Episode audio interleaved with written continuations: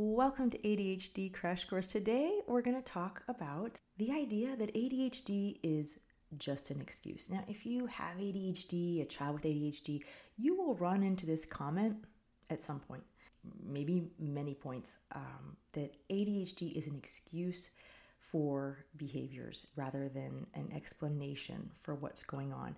And so I'm kind of a word nerd. I'm kind of a nerd in general, but I like looking at the difference of subtle differences that words can make to a meaning. And if we take this comment, ADHD is just an excuse, and we replace excuse with explanation, there's a big shift in the meaning of this comment. Excuse means this is an explanation, but there's a shift of responsibility or an intended shift of responsibility. Like if I come in late to a meeting and I say there was this huge traffic accident and I'm giving this excuse for why I'm late.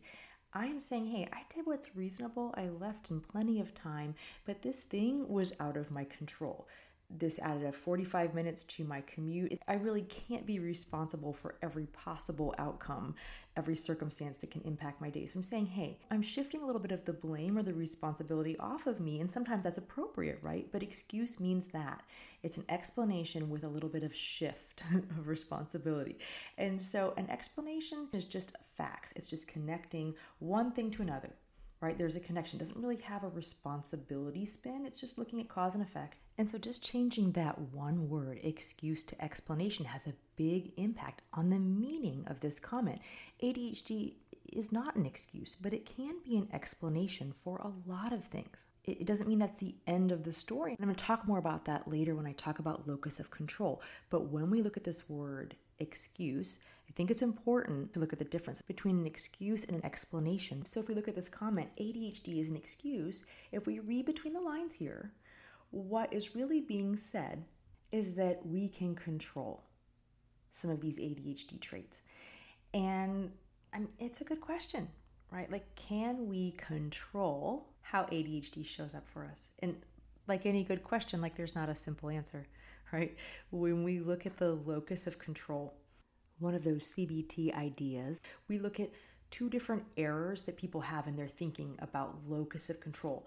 Locus of control basically meaning what do I what do I have control over? You know, we have the error of believing that we have control over things that we don't have control over. Like we don't have control over the weather. We don't have control over other people's choices. We don't have control over a lot of things in, in our life and our day. The other error that people have is believing that we don't have control over things that we can influence. There was a doctor years ago that told my father that 90% of his health had to do with genetics and the 10% was lifestyle choices. I have no idea where this doctor got those statistics. My dad took those uh, made up statistics and just ran with them, right? He was cool with that. He was totally absolved of his responsibility when it came to his health and you know, that had a really big impact on his beliefs about his locus of control when it came to his health. So when we take this comment, ADHD is just an excuse, what we're looking at is a locus of control debate. And I think it's important to get clear about what the debate is here. What is in our control? So, my personal philosophy when it comes to working with ADHD for me is that working with my brain is this balancing act between accepting some of the differences that are and working with them to create more of the outcomes that I want. If, if I say ADHD is an excuse, it gives this idea that my work here is done, no further action needed. And that's not at all what the process of working with my brain looks like. Once I understand and I have an explanation about two things that are connected, then I get to decide what I do with that. Do I just live with this and accept this difference and, and the outcomes? Yeah, sometimes I do, right? Like sometimes there's a difference and I accept and have compassion that there's a difference. Do I adjust my environment to help support this difference I have and, and get a different outcome?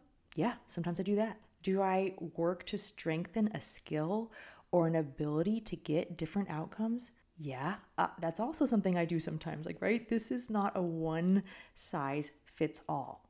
It's not an excuse. It's a connection, it's a relationship, it's an explanation. ADHD and some of the outcomes I have, ADHD and some of the traits that show up.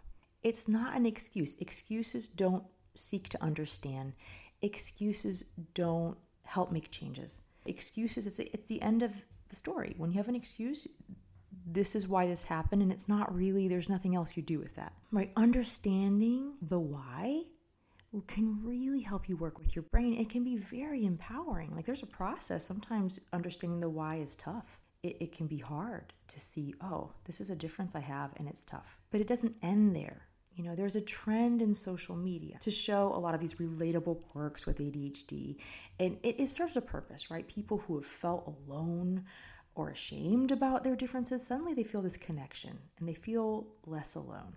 But that's not necessarily empowering if you just stop there. It can be helpful, but it's just the first step in learning how to work with your brain. The first step is realizing there's a difference here. People with ADHD lose things. So seeing other people with ADHD joking around about that makes you feel less alone. And it can even be kind of funny and relatable. But when you're trying to leave your house in the morning and you can't find your phone and you can't find your keys, you're already late because you forgot to dry the load of clothes and you don't have an outfit to wear, and you're feeling overwhelmed, you're emotionally dysregulated because of all this rushing, just knowing there's other people that are living that life is not helping you, right? Like that's, that's not particularly empowering, right? That would be an excuse. This is ADHD, is how it shows up. An explanation is that first step of and therefore what can i do to make my life easier to get outcomes that i want? Just knowing this is an adhd thing is not really enough. And so we use this information to help our lives and sometimes that does mean accepting a difference and sometimes that does mean changing an environment sometimes that does mean changing an expectation sometimes it means creating a different system sometimes that does mean changing a skill. But seeing adhd as an explanation not an excuse involves two things right? Compassion understanding and accepting that there's some differences with our brains you don't even have to love it. You can be frustrated by it. Like that's part of that compassion piece. This is hard. And also an action piece, working with our differences to create what we want. An excuse does not have that action piece.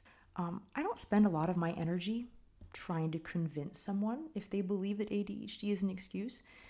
I'm not going to try to convince them about the validity of the diagnosis or the impact. What I do like to spend my energy doing is working with people who have ADHD and helping them get clear on the difference for themselves so they can get clear about the locus of control, what they have control over, where they're spending their energy, and they're not burning their energy in a place that's not helping them. Like that that I get excited about doing. I'm not going to debate with somebody who's already committed to believing one thing about this. Um, if somebody's open, I'm happy to bat around ideas with them. But my desire to discuss this has more to do with my desire to empower people with ADHD, not necessarily justify uh, what ADHD is and isn't to others.